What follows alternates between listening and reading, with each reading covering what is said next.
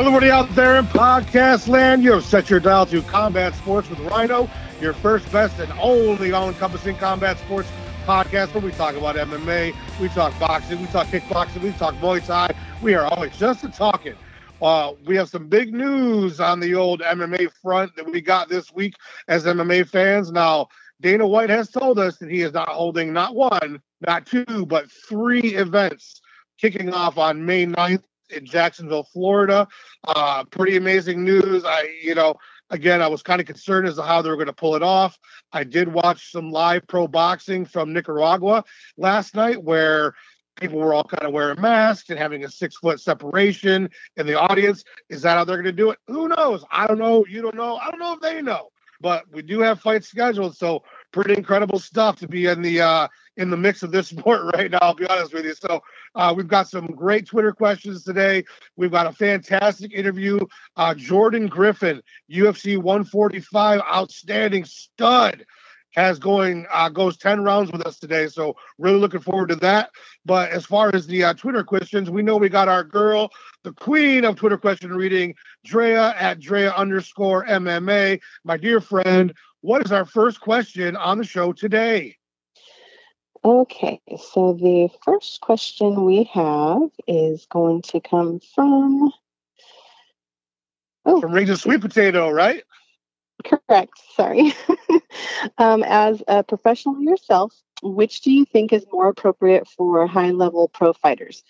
Train continuously throughout the year, staying in shape and healthy, ready for a fight at any time, only having to do a weight cut for the fight, or getting out of shape in between fights, not training regularly, only training for a specific fight, and not for general improvement of skills, getting in shape during camp and doing the necessary weight cut. Right, Rajan, that's a great question, my friend, as always. So basically, we're talking about people who just fight for a living. These are talking about the upper crust of the UFC, Bellator, high-level boxers, people who literally their job is just fighting. Because when you're like me or 90% of the rest of the pro fighting world, you have to have a job, right, as opposed to just being fighting. So if we're talking about just those who just fight for a living, you have to stay in good shape throughout the entire year. You don't have to do the exact same kind of stuff that you're doing like in a fight camp, whereas you're absolutely leading up to a specific fight, where your diet is so clean and where you're training multiple times a day with maybe one rest day a week. It doesn't have to be that. But you definitely have to be in the gym every day. You definitely have to be working on certain things every day. Your diet has to be pretty clean. You can indulge a little here and there. But, yeah, for the most part, for the upper tier guys, you've got to stay in really good shape all year. And then when it comes fight camp time, really rev it all up, right? Where the weight cutting has begun, where all of the focus is completely on the fight. Whereas when you're not in fight camp, you can kind of – have a little bit of leeway here and there and a few things. But yeah, definitely, dude, you got to stay in it. You got to stay in it to win it the entire time if you're one of those guys where your entire livelihood is based solely on your performance in your combat sport and profession. So thank you very much, my dear friend, up in the great white north of old Canada. And I know our next question, Dre, I don't want you to be confused again. Comes from Pokemama91, our dear friend out in California, IA. And what does Pokemama have for us today? What is going on with Hardy getting all this special attention? When has he earned these spots he's getting on these fight cards? Off the top of my head, Luke A. Price, Esparza, Watterson, and let's not forget Cowboy Pettis, too, should have taken this spot. I don't get it. What are your thoughts?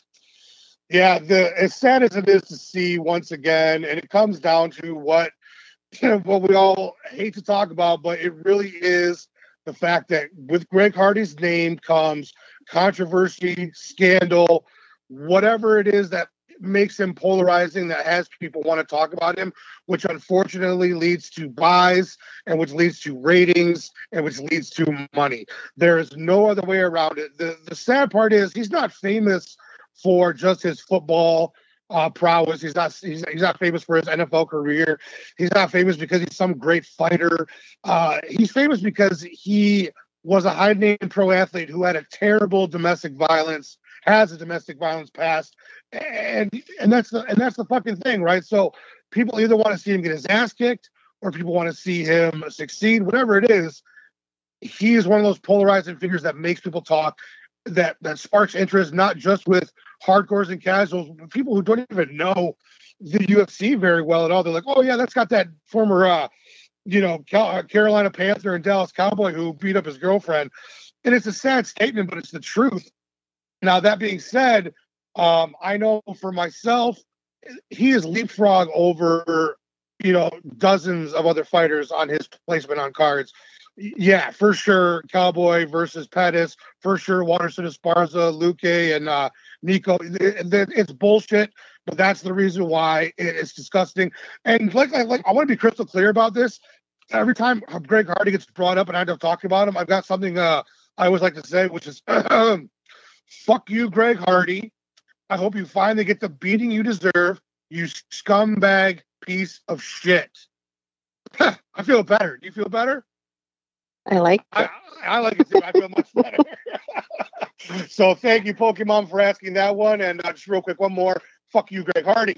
So our next question comes from my homie from the Split Decision Podcast, Big Phil, the MMA Dude. What's Phil, the MMA Dude, got for us this week, Drea? Hey, Rhino. Dana just announced that he'll be having 3 full cards during the week of May 9th in addition to 249. Do you like this news, or would you have preferred that he simply have weekly events after 249? I feel like 3 shows inside of one week is very excessive and potentially dangerous, but would love to hear your thoughts.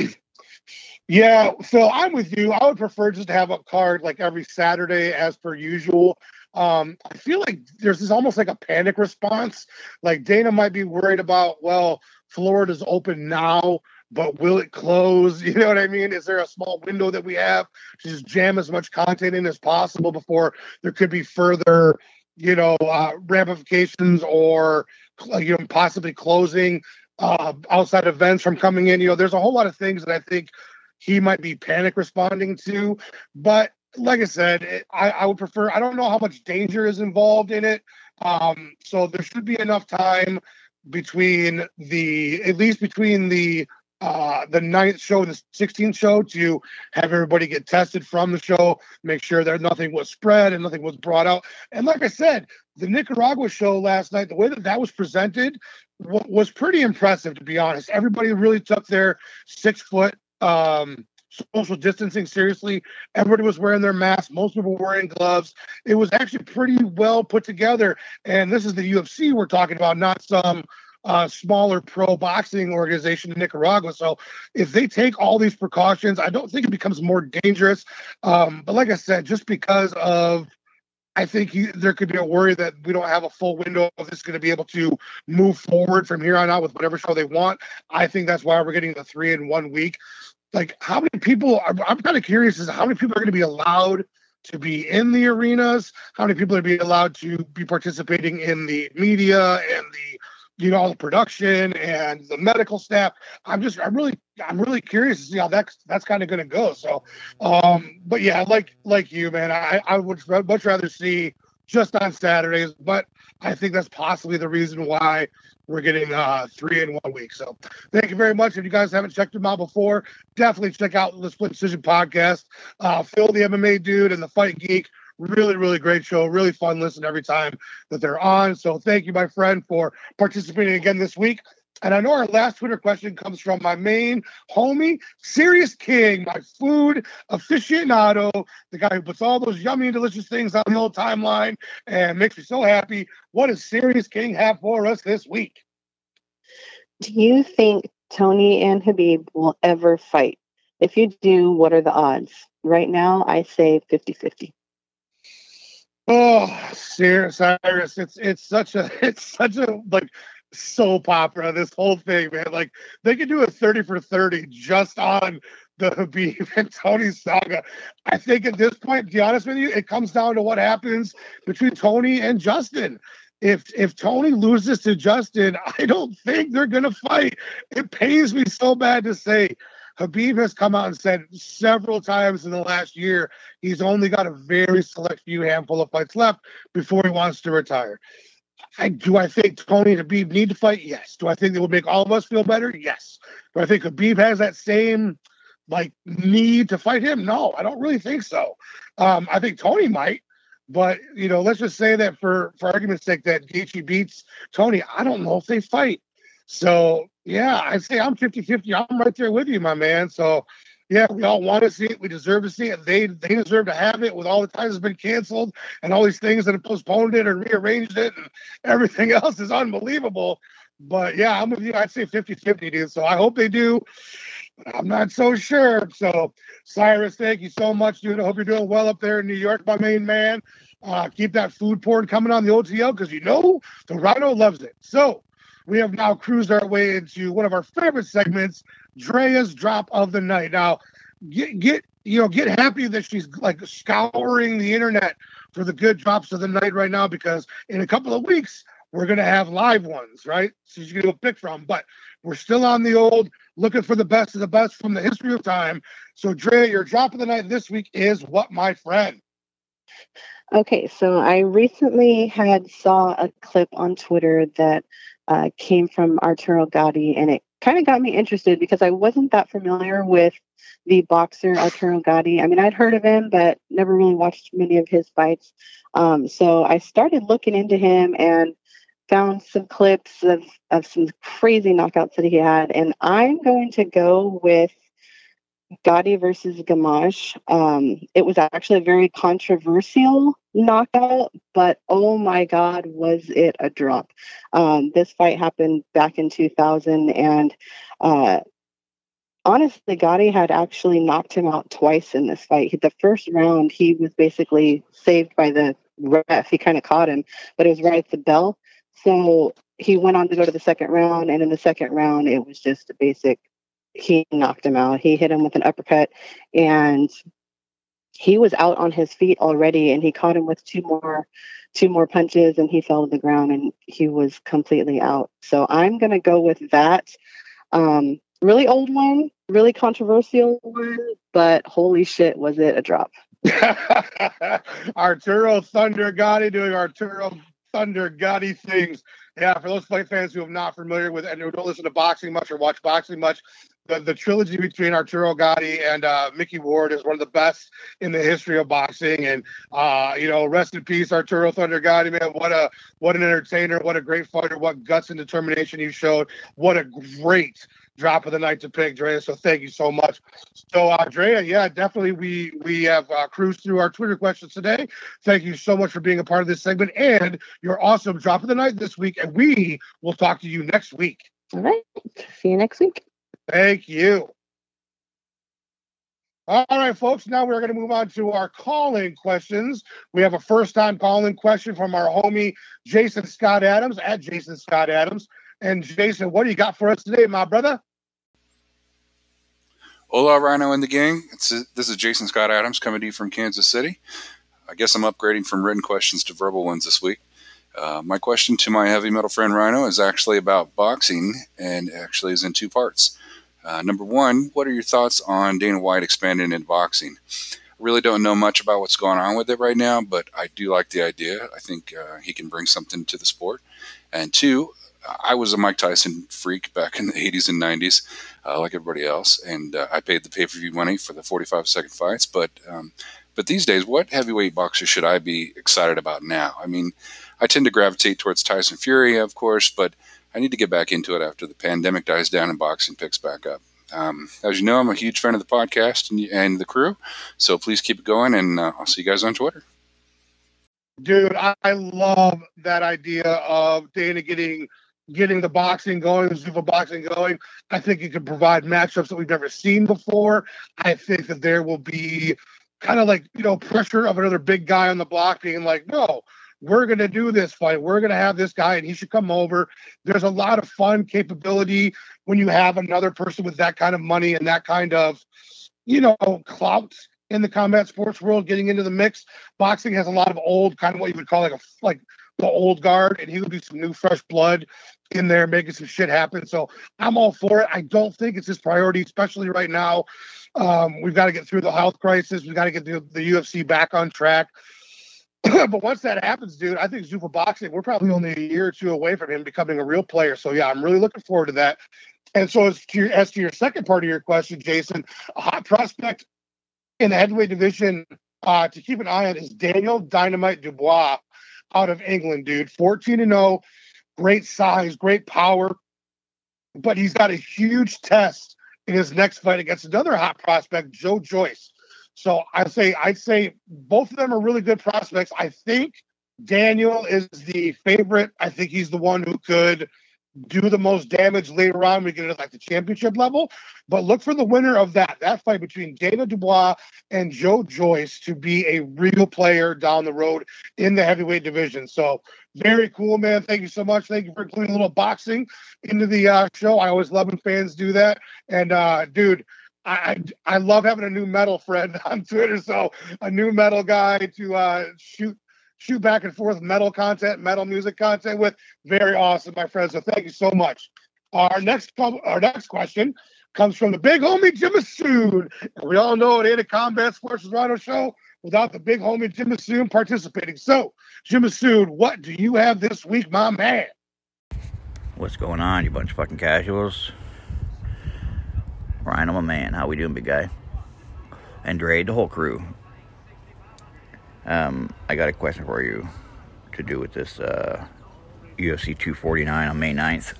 Mine is Pettis and the Cowboy fight. I think Pettis is probably going to win this one. But what do you think is next for Cowboy? Win or lose? You know what I mean? I just don't know if he's going to win this one, honestly. But that's my question for you. Win or lose, what's next for Cowboy? Keep up the great work. We love the content. And it's always 420. Peace. Yeah, I've got to agree with you, Jim. I've got Anthony winning this fight also. As most people know, Anthony won the first fight, which doesn't necessarily mean anything, but to me it kind of does, because that was when Cowboy was still in the prime of Cowboy. Of course, Cowboy has a chance, and he could tap into the, one more go around Cowboy and, catch him with something. But I really think the vast majority of the time, Anthony Pettis wins this fight. I think Anthony is going to win when they get after it. He can just win anywhere, and he's so fucking good when he's on, right? Anthony Pettis, I'm referring to. For those of you who know, that hurts me to say, I'm such a Cowboy fan. Him and Chuck Liddell are probably my two favorite fighters of all time in mixed martial arts, well, him and Fedor. I love Cowboy. I love everything he stands for. I love his short notice, anytime, anywhere, any place kind of a guy. Any one kind of fight, step up anywhere, dip in hand, chaw on his lip, ready to rock and roll. I love the guy, but I just feel like he's been taking too much damage as of late. I feel like we've seen the best, right? The best is in the rearview mirror, and I think if he loses this fight, particularly by stoppage, I would lean towards him probably retiring. Whether or not he's going to do that, I doubt it. But if I was his manager or I was his close confidant, that would probably be where I would want him to go next. Would be kind of hang him up. I doubt he's going to do that. But yeah, I definitely see Pettis winning. And if Cowboy loses, he'll probably try to fight another time or two. But for me, my hope would be that if he does get finished, that he hangs him up. So, Big Jim Asood, another homie from old Canada. My dude, I really appreciate it, and very cool video you posted the other day from Niagara Falls. Very awesome, bro. I really appreciate seeing that. So stay cool, my friend, and you're right, it is always 420. Our next question comes from my guy, Dave Fretz.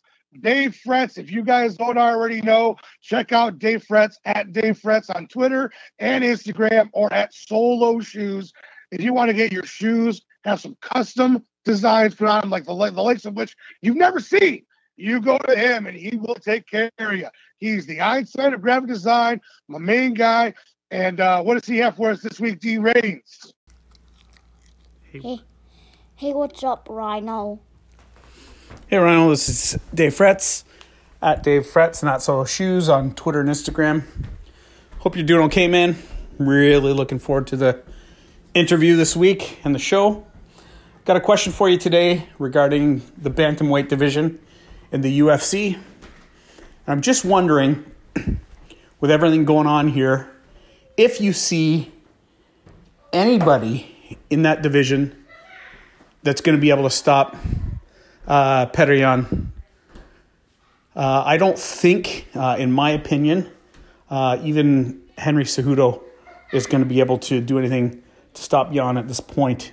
Yeah, I just think that guy's way too dynamic and too tough for anybody else to put a stop to. Anyways, just curious. Check out Judah with the swag, dude. Sup, Rhino? Well, what's up? Back to you, my man, Judah, the Combat Sports with Rhino mascot with the most, my little brother. Dave, to answer your question, I'm with you, dude. Petr Yan is the absolute future at 135. I do want to see him fight Aljo because I think they have like they're like the two next crop of top tier guys at 35. But I still think Petr Yan gets it done probably like 7 out of 10 times against Aljo. I would kind of root for Aljo because I like him better, and I love hearing Matt Serra say things like get off your back, Aljo. But as far as skill to skill, Petr Yan is. Fucking, he's the future, man. He's the absolute toughest guy at 35 that I've seen so far. He has no weaknesses that I've seen. He's good on the feet. He's good on the ground. He's good everywhere. And he has like that stoic Eastern European fucking demeanor to him, which always seems to serve guys well when it comes to the top level of combat sports. So, yeah, I'm with you, man. I think Petr Yan is looking at kind of a he's going to get a title shot soon. He's going to win the title, and he's going to have a pretty long title reign. So thank you, my friend. Always a pleasure. And, yeah, your posters, man, they're just the best. So thank you so much again, my boy, D. Fretz. Now, without further ado, it's time for everyone's favorite segment, 10 Rounds with Rhino. This week, I have got the 145 badass mofo out of Milwaukee, Wisconsin, the native psycho, Jordan Griffin, coming off of his huge win over TJ Brown at UFC Norfolk. What a great interview. I can't wait for you guys to hear. So without further ado, check it out. 10 Rounds with Rhino with Jordan, the native psycho, Griffin. Ladies and gentlemen, at Combat Sports with Rhino fans, we have got quite the treat for ourselves today. My guest on CSWR is none other than the incredible, talented, diverse 145er out of Milwaukee, Wisconsin, Jordan, the native psycho Griffin. How are you today, sir? I'm good, and yourself? Oh, dude, I'm fucking excited. I'm real stoked to have you on. I've told the audience knows, too, is that my gym, where I've trained at for many years, is a Rufus affiliate, but I've never had a Rufus fighter on here. So, dude, you are my inaugural one, and I'm stoked to have you. Hell yeah. That's cool. Very cool, man. I really appreciate it. So, Jordan, we're going to go ahead and dive right in. So what I love to ask most of my guests is what was their introduction in MMA? Like, what was the thing that really got you into the sport from the beginning? I started wrestling like senior year in high school. And then I met somebody and their uncle actually, you know, because it was senior year. I was like, man, I really liked wrestling. You know, in my head, I was like, it's time to be an adult now and go to college and stuff. And, you know, I met somebody and they said, oh yeah, you know, my uncle's into MMA. I said, what's MMA? And I met this guy and he was like, yeah, MMA is, it's pretty much wrestling, but you get to punch people in the face. So from there, I just trained. I wasn't even thinking about fighting. I think like maybe 3 or 4 months in, my trainer at the time, Adrian Serrano, he's like one of the first people to actually fight in the UFC. He fought at like UFC 27. Wow. Yeah, he was like, hey, you want to fight, kid? And I was just like, fight. And I just said, yeah, and started fighting from there. That's incredible, dude. So how did you link up with Rufus Sport then? So maybe a year or two had gone by, and so I'd only been fighting for like a year or two. Not even. Like I feel like it was like a year and a half. I was 19, and Anthony was about to fight for the world title, the WEC world title. I was 4-0 as an amateur. And Duke had contacted Adrian about bringing me in to spar Anthony because I was the same size as Ben Henderson, and I was a southpaw, and I'm a southpaw. So, right. I've known Anthony, the Pettis brothers, and Duke and all them since I was like 18, 19 years old, and then yeah, that's when I had started training with them on and off, and then I jumped around a bunch of gyms, and I finally just ended up at Rufus Sport. Yeah, that's incredible, man. So I've seen you finish guys in such a variety of ways, Jordan. Many fighters that you've come across. I mean, I've seen you win by amazing strikes from submissions, all things. Do you have a finish of yours that kind of sticks out as like, fuck, man, that's on my highlight reel forever? I love that fucking finish. Is there one that really sticks out for you? I've had a couple. I think maybe just that LFA one where I got that sneaky armbar in there. I was defending the leg lock. Yes. I think that one's like a forever. Like I didn't even see it. The dude was fucking strong as shit, and I just tend to just kind of roll with the flow. And Professor was like arm, and it literally I looked at him. He said arm, and I looked back and I just grabbed the arm. It was like so slow motion. And I was like, oh, shit, I have it. And I tugged away at it and got it. So I was like, damn. That is so cool, dude. Yeah, like I said, for those fans who are not too familiar with Jordan's younger career, just check him out on YouTube. There is just a slew of interesting and cool finishes that he's been able to pull off. So definitely check those out. You're still a very young guy, Jordan. But you have a ton of in-cage experience, 18-7. That's a long time. That's a guy much older than your record typically, right? So yeah. You have a lot of experience in the cage. If you right now, because like I said, you're still a very young guy. If you could text you 5 years ago, what would you tell the you of 5 years ago to focus more on as far as training goes? Man, as far as training goes, I'd say just stay on track. I'd say maybe just stay on track, just keep training. I really wouldn't know what to tell myself, man, because I've been on the same thing for so long. You know what I mean? Like even 5 years ago, sure. Five years ago, I was king of the cages, like bantamweight world champion, and I had like multiple titles in different organizations. So it was just like, I think the delay for me getting into the UFC was just life and. Getting over life obstacles, and I feel like everything happens for a reason. So, I got out of my funk, and I really was able to put some things together. And when I came back out of what most would call a retirement, I was able to really fix myself, emotionally and physically too. So, that's fantastic, and that's maybe that's something that. A lot of people can relate to. And, when, I've had Juan Adams on here and I've had lots of guys that talked about that aspect as well. It's most of us who are fighters try to bring that across and how much more mental it is than physical, but it's really hard to articulate that, to get that across. So I appreciate you bringing that up. So switching gears a little bit, Jordan, we have for question 5, Jordan, my beard is cool. All right. I have a cool beard. I've got like a Dimebag Darrell Pantera beard. Your beard, however, is glorious. Do you plan on keeping this beard for the duration of your career? Is it bothering you? Is it getting in the way of things? It's funny you say that because I was literally just telling my girlfriend, I was like, I was gonna shave the whole beard down, and I was gonna get like a side. Leave the mustache and then leave a little what's that thing where it's right underneath your lip?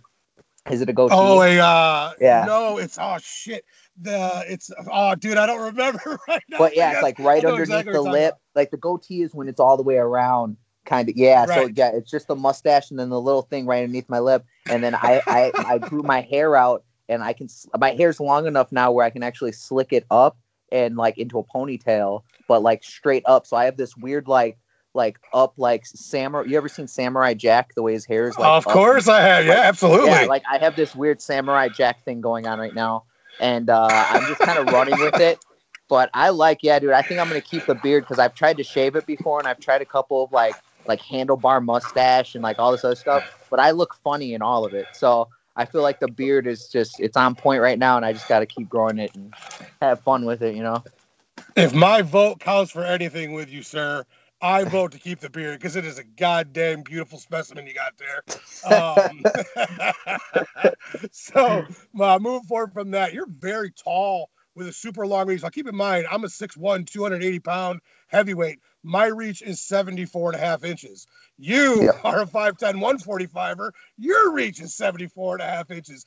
Do you see at any point moving up, as you get older, maybe make it easier on yourself for a weight cut, or are you pretty happy with 45 and you think you're just on 45? Yeah, I had talked to Duke and talked to my manager about moving up. It's just I guess it's just a mindset thing too, and you know, I was cutting weight for so long and in so many different ways, but then you make it to the UFC and they help you cut weight the whole time. So they give you everything, the type of food, they tell you what to eat, they tell you what you should be doing. This last weight cut actually wasn't that bad, but it does take a toll on my body. So I think, you know, it's nice that I got a little bit of money now and I can actually really focus on like my fight camps and just 100% training. So I definitely want to dip my toe into the 155 pound division, and we'll see what we can do in the next 5 years. You know, even in the next 5 to 6 years, I think I got another 10 years under my belt, to be honest, but I got it. You got to treat yourself right, and I got to play all the right moves. So I can't go out there. And I don't want to throw. You know, I don't know Clay Guida personally, but you just see that a guy like that, his career, and it's like I don't want to fight like him. You know what I mean? He has exciting fights. Fuck, man, he got just torn up. It's just like holy shit.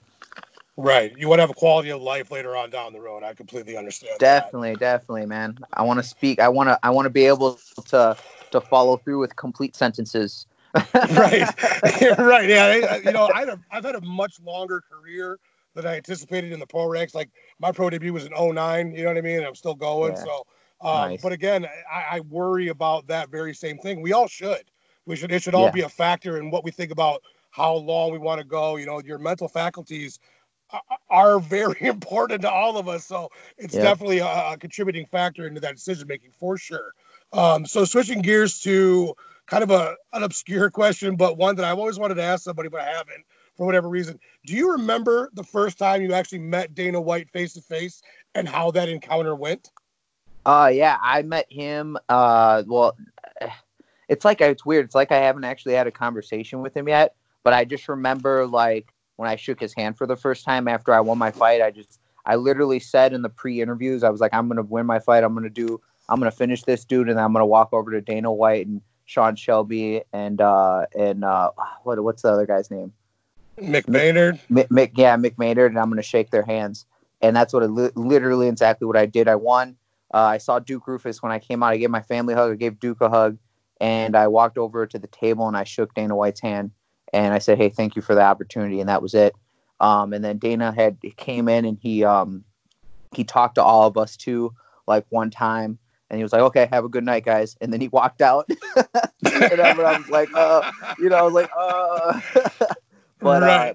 but no, he I mean, he seems like a cool guy, and it's amazing what he's been able to build. You know what I mean? Like I was watching UFC well over, you know, I don't even know how long UFC's been around, but I just know when I was a kid, like the first UFC fight I saw was Chuck Liddell versus Randy Couture. And like, you know, and that, who would have known, you know what I mean? So sure. No, that's definitely one of those things where I can completely relate. In the boxing world, I had the exact same experience with Emmanuel Stewart. I mean, legend of trainers for especially in Detroit, but around the world. Then he was on commentating on HBO for a long time.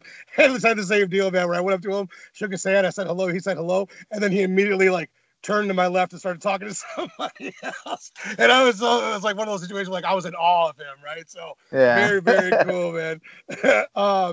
Yeah, like I said, Jordan, you're as well-rounded, and literally as well-rounded as it gets in the entire 45-pound division, if not the entire promotion. But if you could, like, snap your fingers and be twice as good at any one aspect of MMA, what would you choose? It would definitely be wrestling. My ground game, it's funny because I have, like, I actually didn't start out in jiu-jitsu. I started out underneath it, you know, Adrian Serrano, and, like, his whole gym was like submission wrestling. So that's how I was told. It's like, yeah, we're teaching you submission wrestling. I had no clue what jiu-jitsu was. I actually didn't get into a gi till a couple years later. And, it was like, I had a very strong, like dominant wrestling game because I didn't know anything. So I would grab people and I would just hold onto them so tight. And, and then as I learned jiu-jitsu, I loosened up so much. And I started doing stuff like giving my back up, but it was because I knew I could get out and like just all this stuff. And now I'm circling back around and I'm working on being more dominant, not giving my back up, just staying more dominant and on people and punching. And things are coming around. I got Rafian Stotts in my gym. You know, he's a two-time NCAA champion in wrestling. And that dude really knows. He's really been able to transfer and translate, like, you know, the differences from coming from wrestling into MMA And just seeing his insight on things is amazing. And then I have my professor, Professor Wanderley, and he's, you know, a three-time he has a third-degree black belt in jiu-jitsu under Carlson Gracie Jr. out of Chicago. So then that dude's been in everyone's corner, you know. So yeah, he's awesome. He cornered Stephan Bonnar back in the day, if I'm not mistaken. Yep, and Miguel Torres. And Miguel Torres, right, out of Chicago, Indiana. Yeah, yeah. Yep, and Miguel Torres. I mean, he's really been around the block, and having him in my corner is, you know, it's very helpful. All my coaches, man, they're all great, and I think it's right now I'm kind of at a point where, like, I'm weird. Like, if you tell me I can go out there and I can choke this dude out, and he could be like a black belt and whatever, like, I'm going to look you in the eye and I'm going to 100% believe I can choke him out. And if you tell me I can knock a dude out, I'm going to 100% go out there. He could be a Golden Gloves, but I'm going to 100% go out there and fucking attempt to knock him out. And I just feel like my coaches have so much confidence in me that that they all tell me stuff, and I'm just like, okay. And right now I'm in that point where I need to start breaking down what I want to do and not listen so closely. They're there to advise me and tell me, you know, maybe, you know, make suggestions, but I have to start making clear decisions. And I feel like that's a big thing that I've realized this last year, and it's paid off, you know, especially with this last win. Yeah, 100%, dude. That's one of those things that only comes with time. That level of trust, it takes time and experience, and then the people proving to you that they have your best interest and they have your best game plan in mind, in order to just listen and be like, you know what, they're right, you know, without even hesitating or second guessing. Yeah, that's amazing, dude. What a lucky, cool thing for you, dude. So, Jordan, now we are moving into the 10th round with Rhino. Now, this, for all my listeners, they know this is my weird question, bro. This is my out of the box. Fucking, you got to put your thinking weird cap on and really get into this. So, the MMA version of Big Brother has just dropped. The first crew of people have already been evicted from the house. Now there's just you and 5 other pro MMA fighters left in the big fucking brother house of MMA. You've got to pick 5 dudes who you're going to be stuck in this house with for the foreseeable future, Jordan. Who are these 5 guys who you're going to have to be breathing in their stank breath and why their gross socks all over the floor? 5 dudes you got to deal with for a while. Wait, am I fighting them or are we just kicking it? No. You're just living together, dude. There's no not a tough house, like a big brother house, dude. Okay. So I'd probably say like Sergio Pettis, Elias Garcia, that's Sergio's cousin, Manuel Sanchez, Rafion Stotts, and Christian Rodriguez. Rodriguez is an up-and-comer. Yeah, he's an up-and-comer in LFA, and he made his pro debut in Bellator. Dude's a beast, so I'd probably kick it with those. I'd probably kick it with those guys. What weight class is Christian Rodriguez in? He's a 135 or 145er. Oh, okay. Yeah, and we're all around the same size too. Even though fucking Sergio is a 135er, that dude walks around like 170. So it's wow. And he has a reach like I swear I'm always talking to him about that, because I could fight short dudes, tall dudes. You know, usually you fight a tall dude, they got a little bit of a reach. You fight a short dude, they don't know. You know, they don't have that much reach. They got short reach. Him, he's shorter than me, but he fights so lengthy that he can't hit me, and I'll throw, and I got long arms, and I'll miss. Hit me again, and I'm like, God damn it! It fucks me up every time I spar him. It really fucks me up. That's so hard to believe, man. With a 74.5-inch reach, you got somebody shorter than you who can even outreach you. That's insanity. It's crazy. It's crazy though, because I've done it too, where like, well, what was it? King of the Cage measured my arm length, and it came out to 74.5. And then LFA, I think, measured me, and it was like 73. It was 73, and I was like, okay. I was like, I don't even know. So when people ask me, I don't know what to ever tell them. I just tell them like 73, 74, like. But I know I got long arms. I know I got long arms. Yeah, I was gonna say I'd stick with Tapology, man. Tapology has you 74.5. Okay. Bro. Yeah. That's I was gonna say I know they're long, because I've like gone it like measured up against guys who are like 6'2", and they're like, damn, your arms are like just just as long. You know what I mean? Exactly. I'm like, oh yeah, I guess. Exactly. But yeah. So very cool, man. Well, yeah, Jordan, you have hammered through 10 rounds with Rhino, my man. Oh yeah. So again, bro, I really appreciate you coming on. That was fucking awesome. It was too funny too, because you know, I messaged you a while back and we were trying to kind of figure out a good time to do it, and you were like, yeah, dude, how's 8:30? And I'm looking at the clock and it's at 9:05, and I'm like, I'm confused. So, and I didn't realize that even though we're only one state away, we were on different time zones, dumbass me. So yeah, dude, I'm really glad you could come on. That was really fun. That was awesome. And yeah, bro, I really appreciate you coming on, dude. And like I like to ask all my guests, if after your next fight or two fights, we would love to have you back on and kind of see what's been going on from now until then, if that was cool with you. Definitely. Yeah, definitely, man. Awesome. I really appreciate it. So for everybody here at Combat Sports with Rhino, Jordan, thanks so much for being on, and we look forward to your next fight, sir. Thank you. I'm UFC fighter Jordan Griffin, a.k.a. Native Psycho, and I went 10 rounds with Rhino. Dude, that was so much fun. It never gets old talking to these fighters. I love it so much. It's always so interesting. Everyone is obviously doing the same thing. They're all doing the same sport, but such a diverse backgrounds on everybody, such different reasons as to why they got into it, how they got into it. Everyone has just such different stories, and it always keeps it so interesting. And I'm so appreciative that these guys and girls take time out of their schedules to talk with me, man. I love it so very much, and I'm going to keep bringing them on and keep bringing the content for you guys. Another great 10 rounds with Rhino with my man Jordan. I can't wait to keep following his career and see what's next for him. So we are now going to be diving into our shout outs. So thank you so much to my question people who both called in and wrote in on Twitter. Raging Sweet Potato, Pokemama91, Phil, Jason, Jim Asood, Dave Fretz, once again at Dave Fretz, at Solo Shoes. Thank you guys so much. Oh, and Sirius King, thank you, my man. Sirius was a little bit of a late entry, but I got him in under the wire because he's my guy. So thank you guys so much for calling in. Thank you so much for to Jordan Griffin for doing 10 rounds with Rhino. Thank you last night for Deja for another great watch party. That was too much fun with the Cejudo Dillashaw watch party on last night. That was a lot of fun, as it always is. Of course, to D. Reigns and Drea for their participation in making this show happen. Now, as far as my mystery guest for next week, here is your clue. This mystery guest has fought four UFC champions, and he has a submission victory over one of the best submission artists in the history of not just the UFC, but of the sport of mixed martial arts. So that is your teaser. That is your mystery guest clue for next week's show. We can't wait for you guys to hear today's show. We love, love, love everybody in the Rhino Gang. Thank you so much for all you do. Thank you so much for being a part of this.